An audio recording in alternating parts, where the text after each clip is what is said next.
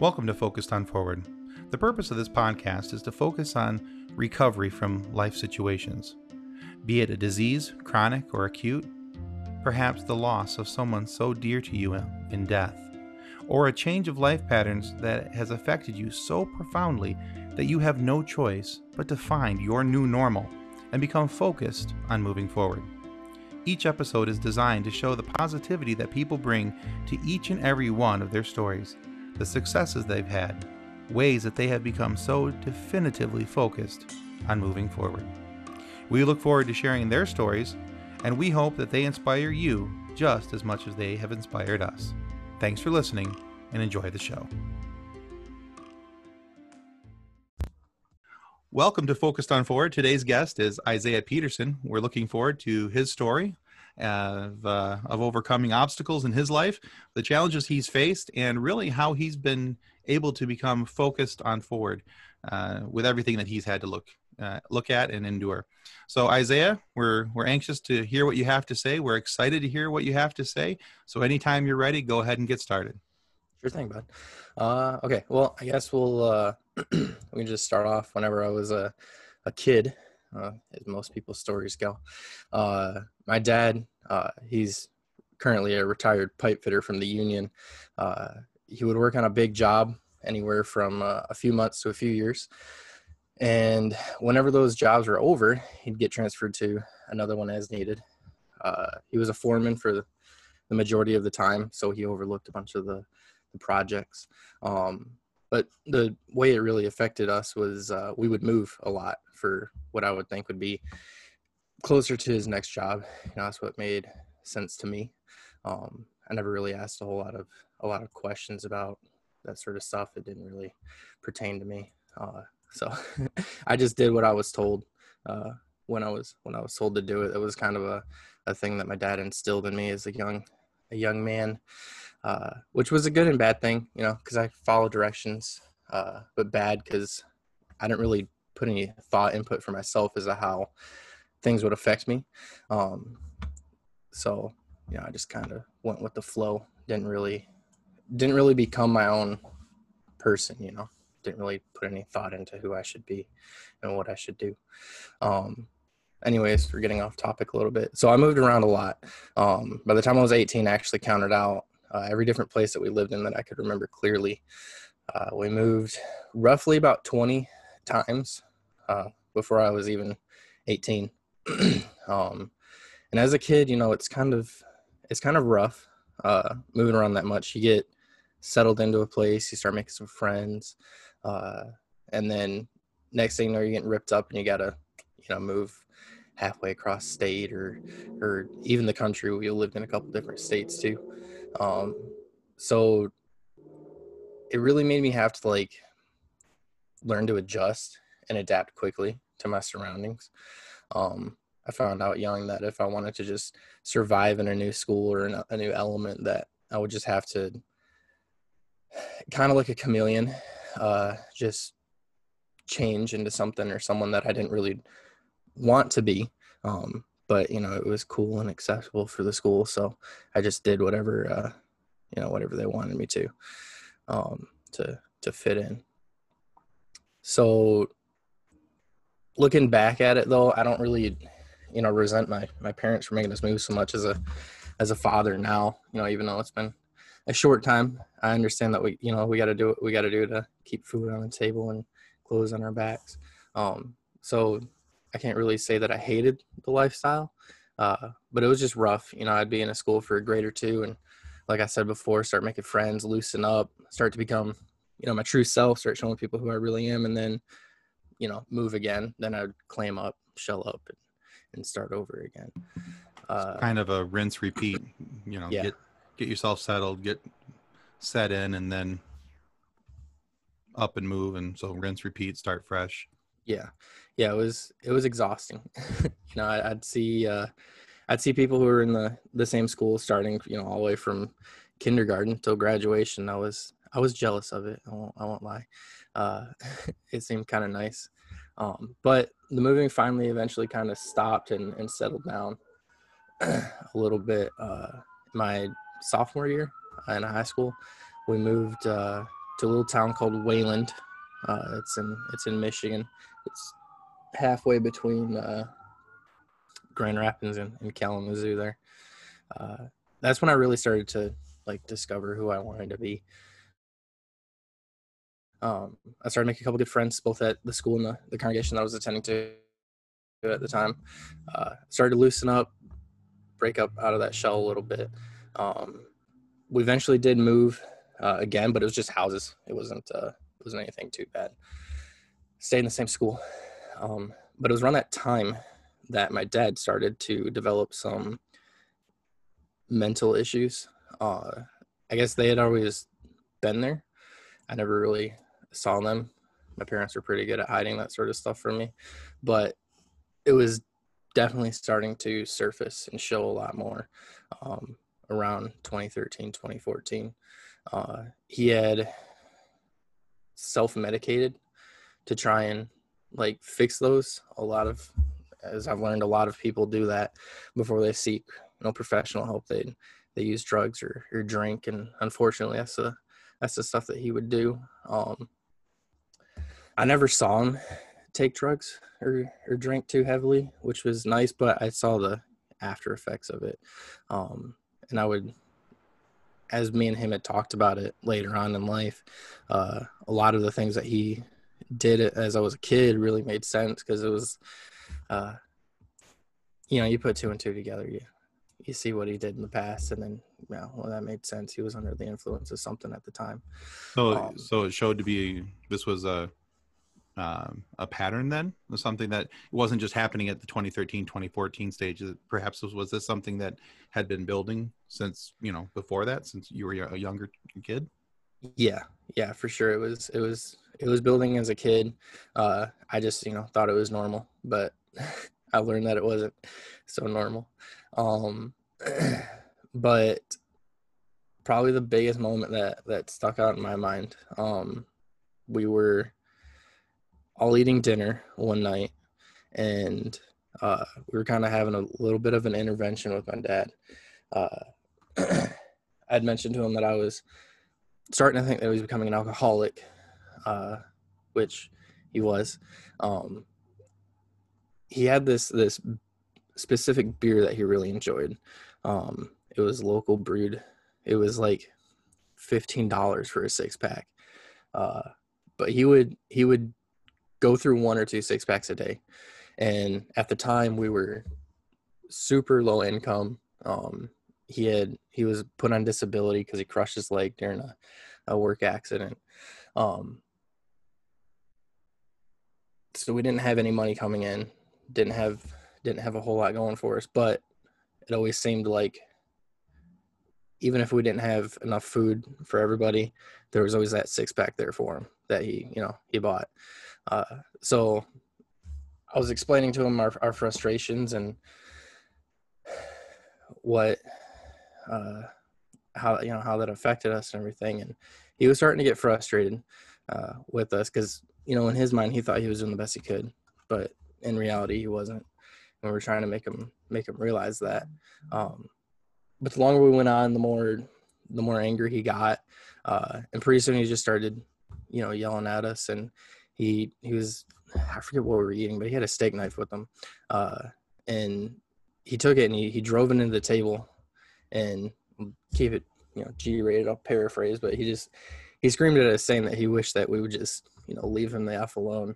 Uh, and at that point, I was so worked up. I got up and I was like, I I gotta go. I can't be here anymore. So I stood up and walked out of the house, and I just started walking. Um, put a little context in there for how how it was. It was January of 2014 in Michigan, dead middle of winter. I had a t-shirt on, basketball shorts, no shoes, no socks. Um, just I was just out. I didn't want to be there anymore, so I was just walking in this like three feet of snow, middle of the night. uh, eventually, my my mom found me. I was I don't know, I probably got about half a mile down the road. Um, she found me. We we went back home and we talked a little bit more. Things had settled down a little bit. Um, he eventually decided to admit himself into a mental institution um, to help figure out what he needed for help uh, in hopes of, of sobering him up. Uh, he got out, but it didn't really seem to work out the first time, as things normally do. Um, I remember waking up. It was about two or three in the morning. Uh, I heard a back door fly open of our of our house. I was sleeping upstairs at the time, and I heard him stumbling around. He was like, "It's okay, I'm fine. Don't you know? Don't worry about me. Don't don't go looking for me or nothing." Kind of like sarcastically. Um, come to find out, he was he was with some friends that that night and crashed into a snowbank. Uh, that was on a Tuesday morning. Whenever I found that stuff out, Thursday afternoon, uh, I was at school. I got called down to the office. Uh, I saw my my mom and sister. They were at the the entrance of the school waiting to pick me up. She told me not to be afraid, that everything was gonna be fine, uh, but we are gonna go live with my aunt and uncle for a little bit. Uh, but come to find out, he got mixed up with some bad people uh, that Monday night, Tuesday morning. Uh, did a bunch of drugs and was eventually convicted of armed robbery. He he held up a couple of stores, and then blacked out driving home and crashed into a snowbank. So when I found all that stuff, I felt like my entire world crumbled down. Um, you know, I had I had worked really hard building myself up after moving all this time and becoming who I am, trying to show people who I am, and then all of a sudden all this stuff comes out about us and our family and really, you know, soiled that uh, that image that I had built up for myself. Um, uh, on top of you know my family too, there was a lot of a lot of people like look down on us, and you know rightfully so. It's a lot to a lot to come out at once. It's a lot. It's a lot for people to take in. I'm sure. Yeah. Because you know, having known your dad since I was, oh goodness, about seven years old, uh, mm-hmm. I remember hearing about that, and I was like, "No, that's not Isaac. That's not Isaac. That was, that's not what he would do." Uh, you know, so yeah, um, you know, I, I, w- I would be classified as one of those people that were were shocked by the news. Yeah, yeah, it was it was a lot to handle for everybody. Um, so you know, everybody knew about it. Uh, our house was was raided by the the police, so they could find evidence. Um, my father, he had attempted suicide. Uh, before he had gotten arrested. Um, there was a, friend that he had messaged. He's like, I'm hanging a rope in a garage. He's like, if you get here in time, great. If not, you know, tell my family I love them, sort of thing. Um, so that was devastating to hear about. Um, so shortly after he had gotten he had gotten arrested, they they found him. Um, we lost our home uh, cars got repossessed. We bounced between some of my my family's places, so then we had somewhere to sleep and somewhere to eat. You know, they took care of us for a little bit. Uh, a couple months later, though, we or I graduated uh, high school, and my grandmother, my dad's mom, someone who I hadn't seen in about eight to ten years, uh, showed up just out of the blue, gave me a handful of cash. She's like, I can I can take care of you guys. We love you.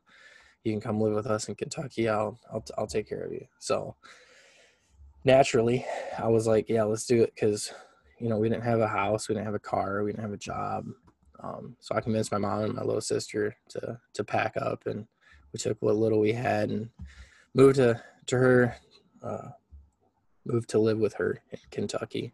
Uh, so this would have to have seemed like a like a, a, quite a quite a boost because you had nothing and here was somebody saying hey mm-hmm. i can mm-hmm. help you get back on your feet and offering you offering yes. you a, an olive branch so to speak yes. So it was you know it was a it was a blessing it seemed like at the time.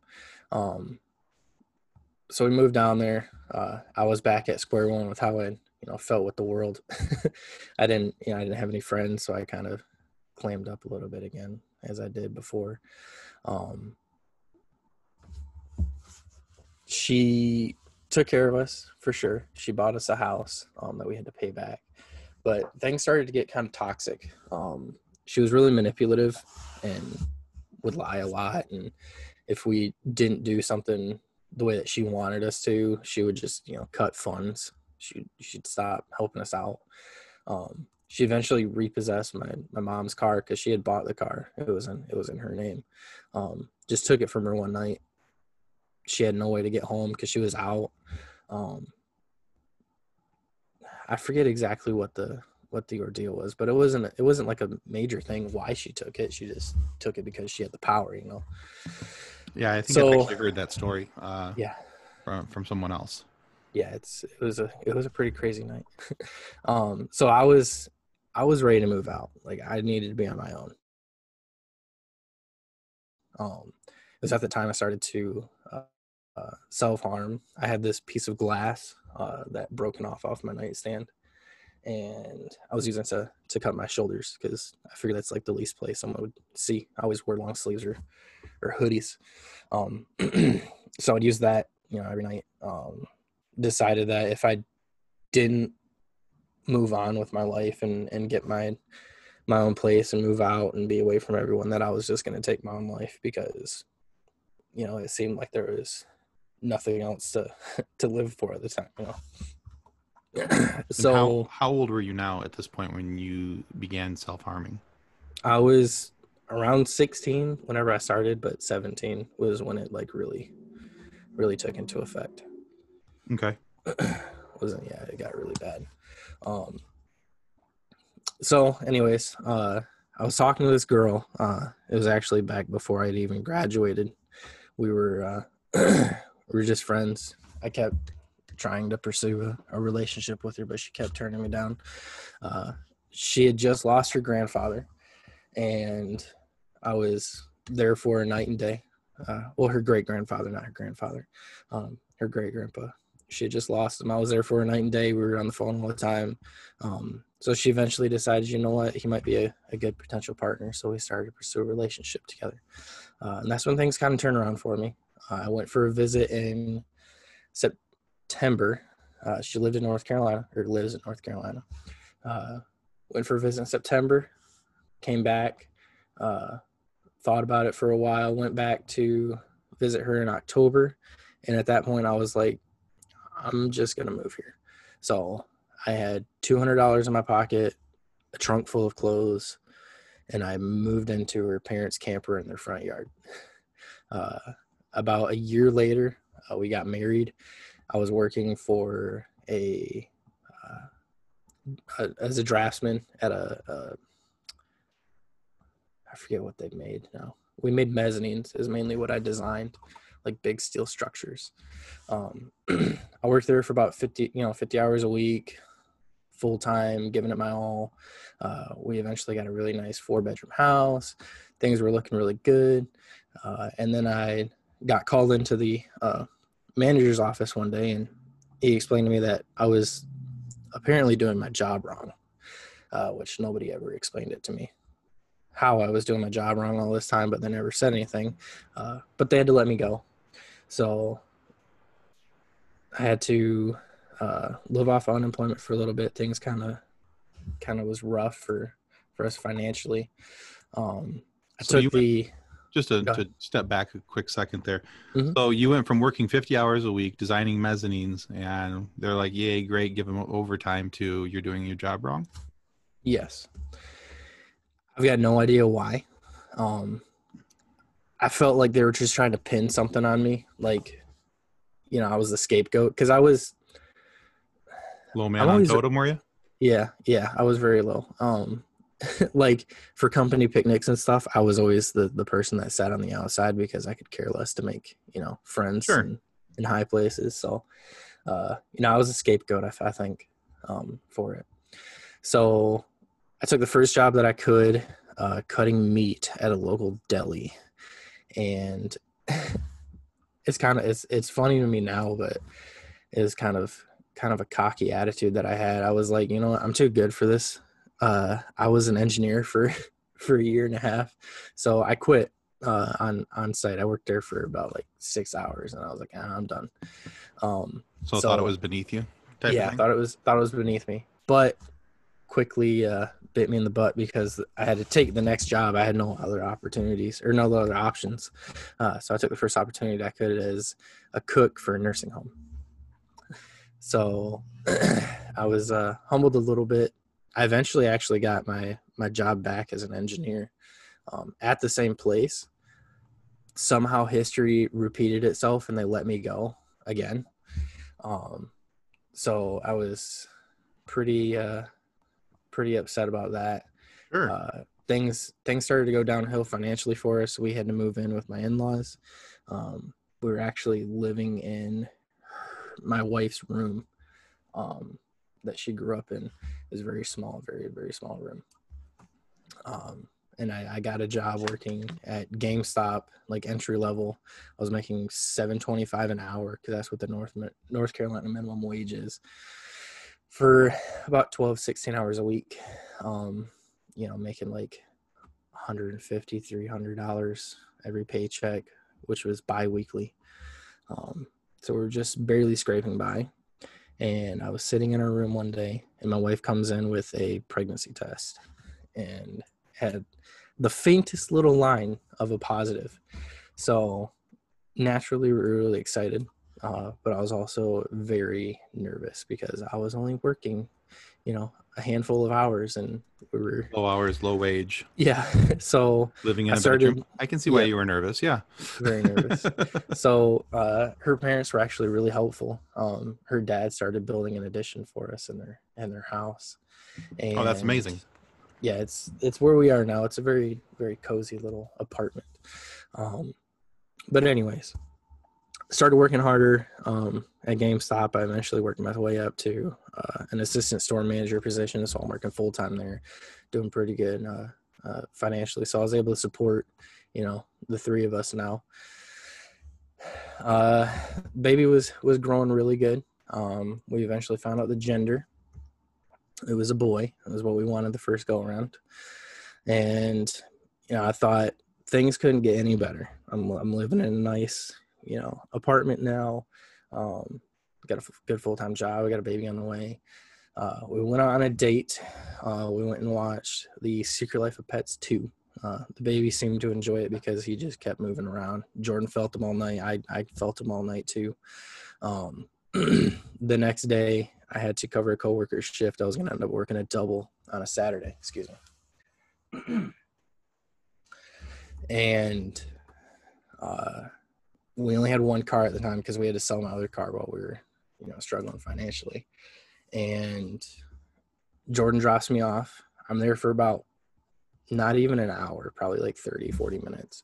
And I get a call from from my wife Jordan saying that she was losing a ton of blood and um, that her mom was taking her to the hospital. So started to freak out a little bit, uh, but her brother uh, came and picked me up, and we drove uh, to the hospital. It's about 30 minutes. Uh, that time kind of went by in a blur. I don't really remember talking or saying anything in the car ride there. It just kind of showed up. Um, but what I could remember is it was raining. It was starting to storm pretty bad. Uh, so we get to the hospital. Jordan sitting in the waiting room. Um, she said that she could still feel him moving, so that made us, you know, hopeful that, that nothing was was too serious. Uh, they get her back into the room, lay her down in the in the bed, strap on the monitors to her, uh, and they found a heartbeat. So there was a big sigh of relief. Uh, you know, he was alive, he was healthy. Jordan said she was feeling a movement, so everything's good. Um, up until they checked her cervix and said that she was about five, six centimeters dilated. Um, so I had no idea what that meant. So, so I asked the nurse, and she says, "Well, that means that you're having your baby today." Um, my heart dropped. I had no idea what to feel. I was excited uh, that we were about to have our our little one, um, but I felt like it was a little too soon. I didn't really know how long it takes for, you know, babies to to brew. Uh, so the the nurse asked us, how far along she was. Uh, and I told her that it was about 24 weeks. And I watched the nurse's face like go from, you know, optimistic and happy that we're about to have a baby to Concerned. very worried really fast. Yeah. Yeah, absolutely. Um, 24 weeks. Yeah. So they moved us to the uh, labor and delivery room. I walked out into the waiting room and, and told her mom. Um, and I could see the worry in her face too, because she knew, you know, it probably isn't going to be good. Um, so they let her her come back with with me. Uh, so there's just the three of us in the room. Uh, they called the NICU room or the the NICU unit. Sorry, uh, to come. They were struggling hard to find one that was available to come to us because at this point it was borderline hurricane. It was it was really bad weather wise, so they couldn't get a helicopter to us. Um, so they had to drive. The nearest one was about two hours away. Uh, we live in the in the backwoods mountains of, of North Carolina, so it was it was really treacherous to try and fly a helicopter through the mountains during this, you know, monsoon. So they have a an ambulance drive about two hours away. Um, as the as we're waiting, you know, they're prepping her, trying to keep the baby in. They're giving him shots and and stuff to strengthen him and her for for the you know, birth. Um, and they told us that the the babies born at 24 weeks, their survival rate is about 70 percent.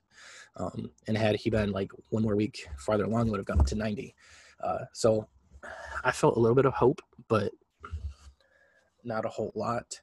I was I was starting to get pretty nervous. So they get her to go into labor. Uh, the NICU shows up. Uh, as soon as they do, doctor breaks her water for her, and within about not even ten minutes, um, uh, our boy comes, and he was one pound thirteen ounces, super super small. Uh, he was I think 16 inches long. So he was he was pretty long, but he, he didn't weigh very much. Uh, he took his first breath, sounded like a kitten, is is is best I could describe, like a like a weak sick kitten. Um, it was the one and only breath that he took uh, on his own. So they instantly took him to the next room. We didn't get you know a chance to hold him, and they start running all the all the lines, the IVs and oxygen and all that stuff for him. Uh, it took him about an hour, which seemed like forever. It was the longest hour we've ever experienced. Um, they rolled him in in his little, you know, incubator box with all these tubes and stuff hooked into him. Uh, it was pretty horrifying to see. Uh, we were both pretty pretty scared. We didn't we didn't know what was going to happen.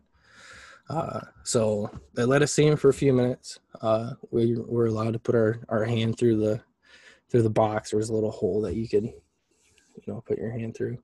Um, he wrapped his his fingers around my, my pinky. Didn't even go all the way around his his his little hands. Um, so the van uh, came in for the NICU unit the experts, you know, loaded them up, drove off. Um, they told Jordan that she couldn't leave just yet. They had to, you know, monitor her. She had, you know, just given birth, so sure. they needed to to make sure that she was okay. Um, but me and my mother-in-law uh, hopped in the van and, and, and rode behind them uh, for the the two-hour drive through through these mountains. Um, Oh, so she had she gave birth at the original hospital, the originating hospital, not the NICU hospital. Correct. Yes. Okay. Yeah. They couldn't. Okay. They couldn't transport her. She was way too un, unstable. They said. Okay. Um, they were practically like had her upside down, so then the baby didn't come before the NICU van showed up. oh wow! Yeah. yeah, trying to trying to keep the little guy in. Um, so we we eventually arrive at the at the hospital, uh, and they said that they were you know, stabilizing him, getting ready. Um, took about two hours before we could finally get in. Um, Jordan had called me at that time while we were sitting in the waiting room, said that they were letting her go um, from the hospital, and she wanted an update. I told her, you know, things were fine. She just needs to go home and sleep. She'd been up for a long time at this point, um, and that she should come down tomorrow because you know there's nothing that they can that we can do right now. So a little bit of time passes. Uh, the nurse comes and gets us. We're taken to a station where we wash our hands up to our elbows for about three minutes apiece. Uh, I got to scrub up real good, and then we're taken to the NICU floor. Uh, there is about twelve or so rooms on the in the unit. Uh, each one had like a glass wall, so I think you could see through. Uh, so we saw all these other babies as we as we're walking. Um, some of them were almost full size, you know, ready to to graduate from the the unit. Um, some of them are just as small as small as Cade was our was what we named him. I think I forgot to mention that. um, so we get to see all these other other babies doing well. Uh, so I had a little bit of hope, you know, seeing how far along some of these guys had come. Uh, finally get to his room. Uh, I see him laying there in his in his box still doing doing good from what I could tell. Uh, doctor came in. She had this like really thick accent. I don't even know where where it came from, but uh, she was talking to us. It was kind of hard to understand her. Um, but she was saying that you know he was doing okay, but he was having troubles getting air trapped between his lungs and his chest cavity. Like it was like constricting his breathing. It was it wasn't helping him out. Um, so they were trying to to work on that, uh, as well as the fact that he's going to probably be in in the NICU unit for about three to four months. Um, so I knew then and there my life was going to be completely changed. um, you know, I was going to have to to work a few days here where I'm living, and then drive two hours away to to you know stay with him for a few days because there's no way that I'm not gonna you know not, see him during that time. Right. Not gonna not be there. Yeah. Yeah. Um. So I'm just sitting there in the room next to him thinking about all this stuff, uh, but it was interrupted by a bunch of alarms and, and lights and stuff going off. Um, and doctors and nurses flooding their room no sooner and then those those alarms go off. Um, and they they kicked they kicked us out of the room, uh, me and my my mother in law and we are sitting in the room next to it, uh, and we're just hearing them, you know, shout and operate, and sounded like a you know scene from a movie. And we're sitting there listening to them, and then one of the nurses says that she's going to start applying chest compressions. That like sentence haunts me still, cause I could tell right then that things weren't going good, you know? Right. So hearing all these alarms and the doctors and, and stuff, and I had this overwhelming feeling of, of lost hope. Um, so they're operating on him, and next thing I know, the the doctor comes in and she's got this you know look of defeat on her face. Um, said that there was nothing else that they could do. Uh, he's lost a lot of oxygen. They couldn't, you know, resuscitate him. Um, so they can they can keep him, you know, breathing and alive, but you know he's he's he's brain dead. There's nothing, you know, there's never going to be any any progression. He's never going to grow. No nothing. Um, so I just I had to make that call that it was just time to to turn everything off.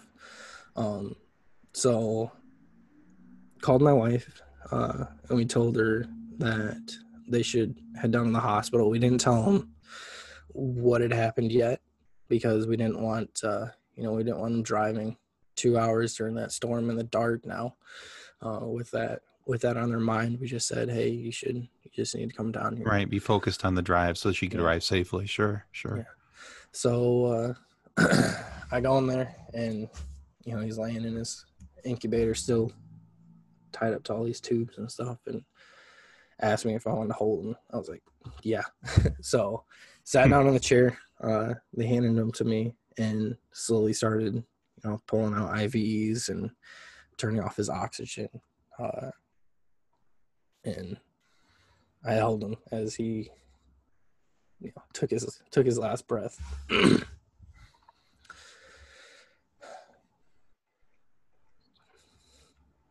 If you'd like to take a break for a moment, we can. Yeah. okay. um, you know, all I could all I could tell him was, you know, how much I loved him, and I just felt this emptiness, you know, as he struggled to take his last breath, and finally just, you know, felt him die. um. I felt as if I failed him in some way. Um, I don't know how. I was Um, gonna say, how so? just because you know as a father you feel like it's your sole purpose is to to protect you know and I can appreciate that.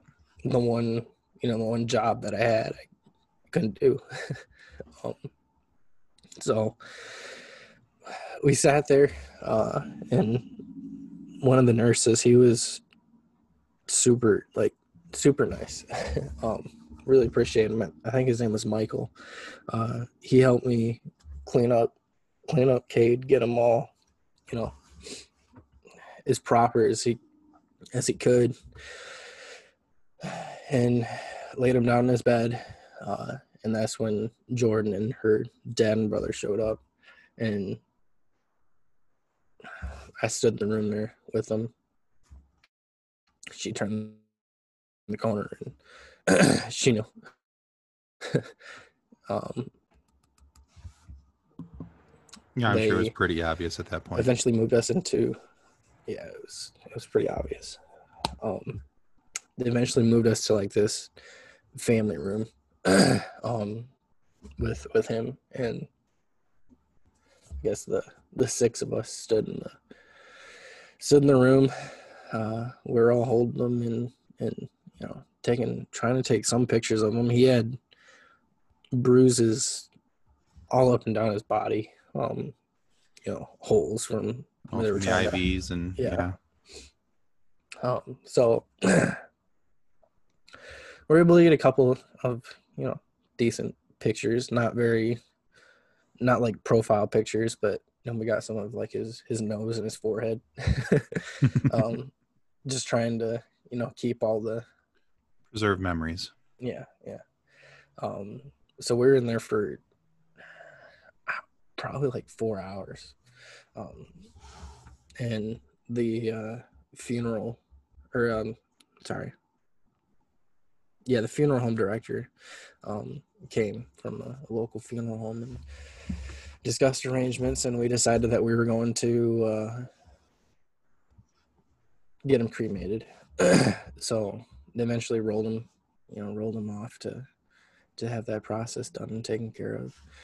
And we we had left. Um, we walked out of the out of the room back into like the main waiting room to to leave the hospital, and there was actually some uh, some friends from our our congregation, which I didn't expect. It was like four in the morning, um, Oh wow. sitting in the sitting in the wait waiting room for us. So, uh, you know, we we talked for a little bit, and you know, they said that they were there for us, and Oh nice. eventually made it back home. Uh, finally, finally got in, and we both crashed. We hadn't slept since you know the day before. We'd been Sure. up for not Hours on end, yeah. yeah for a, a while. Just for for context here, Isaiah, how old were you and Jordan at this time? That was a year ago, so 22, 23. 22, 23. Yeah. That's a lot to handle at a young age. Yeah. Yeah, it was definitely not what I had expected I would ever go through or anybody to go through. Really, it's it's nothing anybody should should have to handle. No.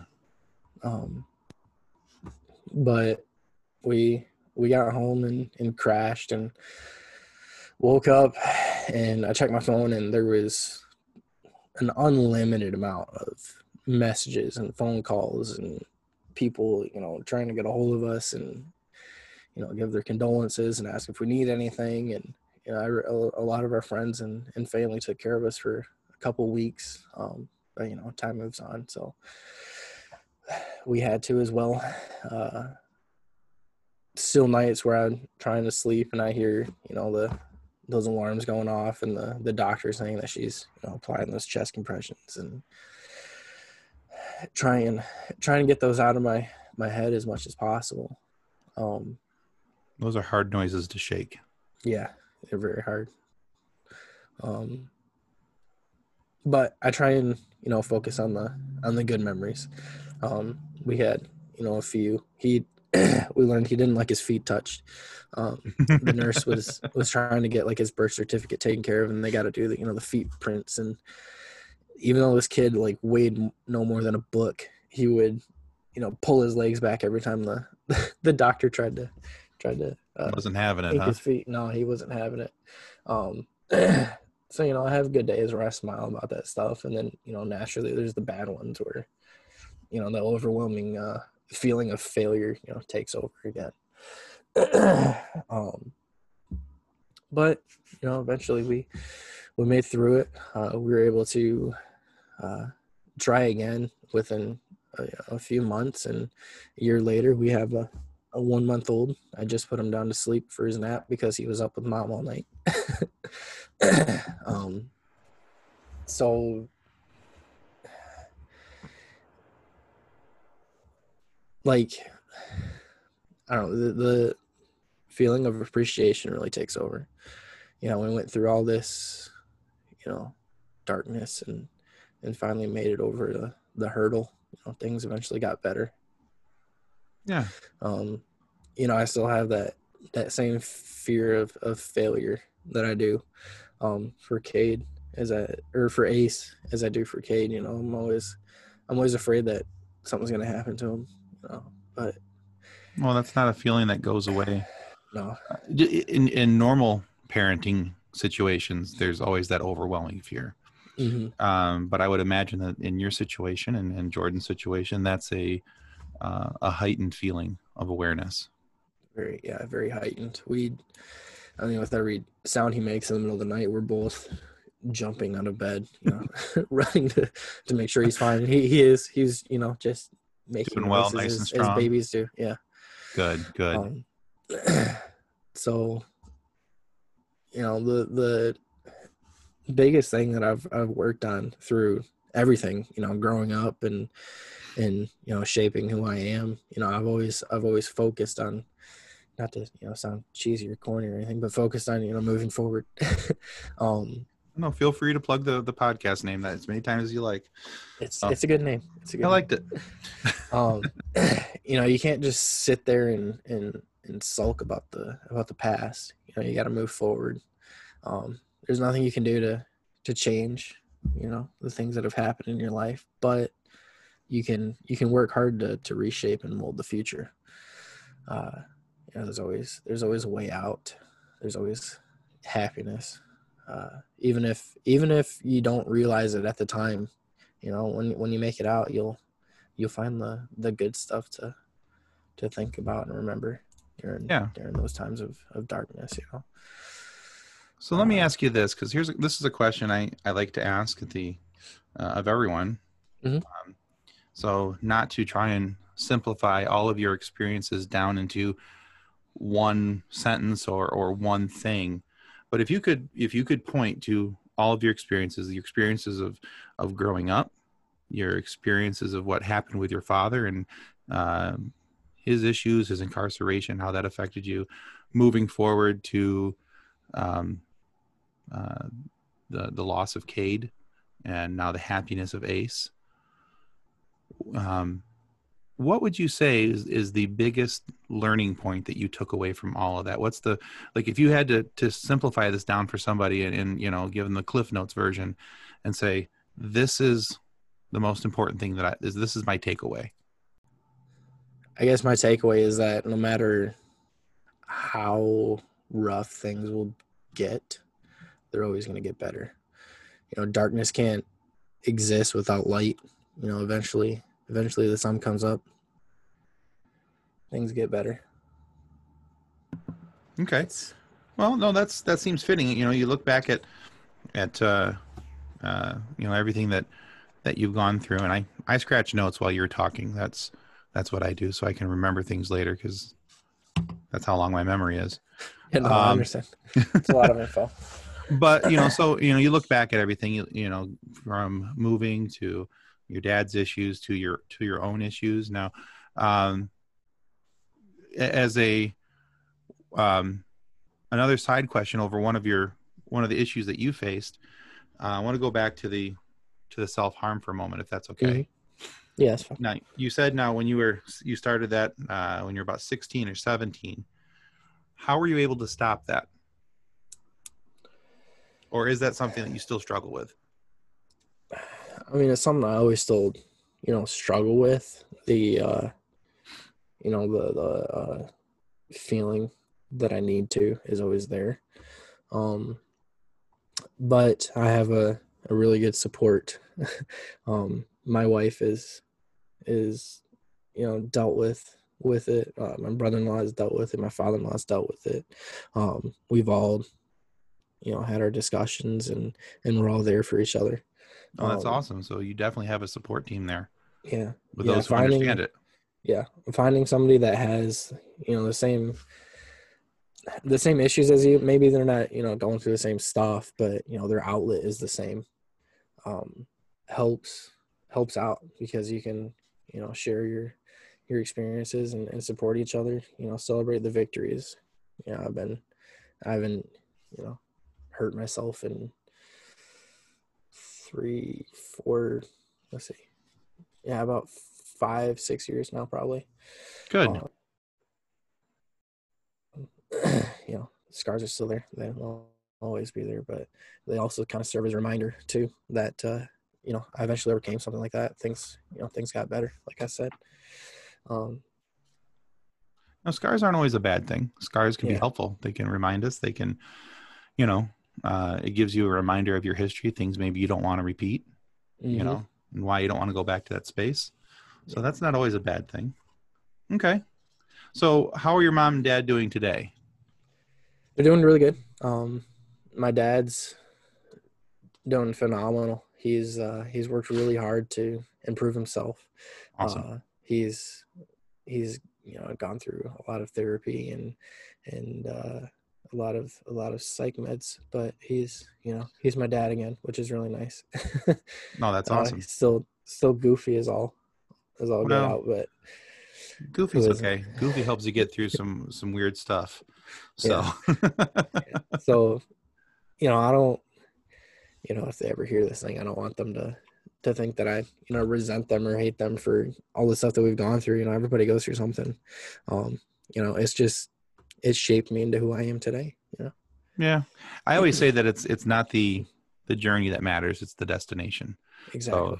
you know so yeah you may have had some bumps and, and things along the way and and uh but it's it's where you end up that matters and you know you were talking about moving around a lot as a kid uh i i understand that emotion very well um i think my last count i went to was it 14 different school districts Oof, that's rough.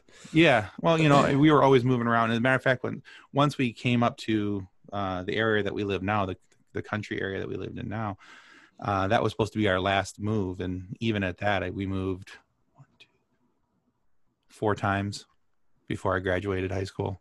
Um, you know so it was like we were nomadic we were always moving. A lot of it was based on the issues that my mother had with my natural father. He there was uh, issues with alcoholism and abuse and so we were moving out moving in moving out moving in uh, all the Yeah. time uh, when i was real little so. But yeah so when you were talking about you know how it, it's difficult to start fresh and start new you know one of the other things i was thinking about with that though is that it actually for me uh, and, and maybe you found this to be that way too um, is that it makes me a little bit more of an outgoing person now.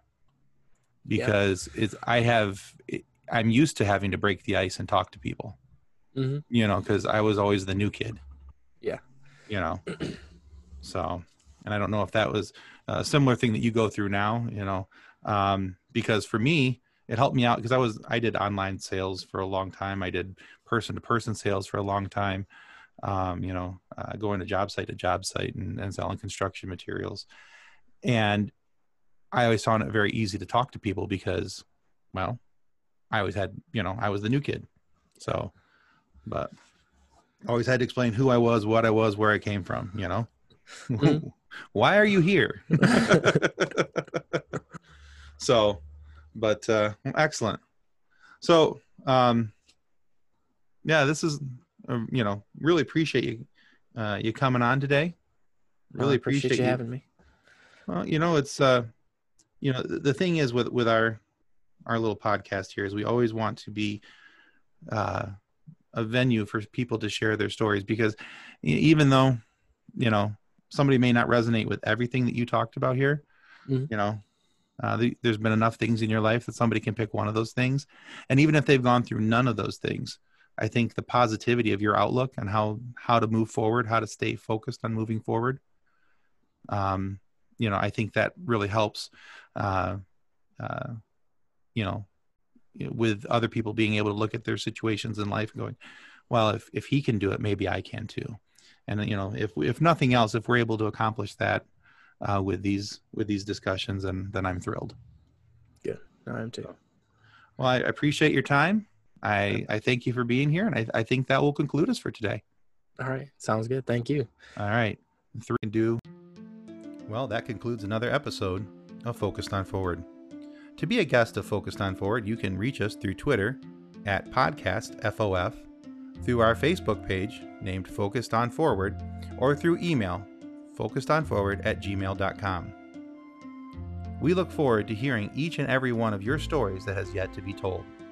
So until then, be safe, be kind, and be loving to one another as you stay focused on forward.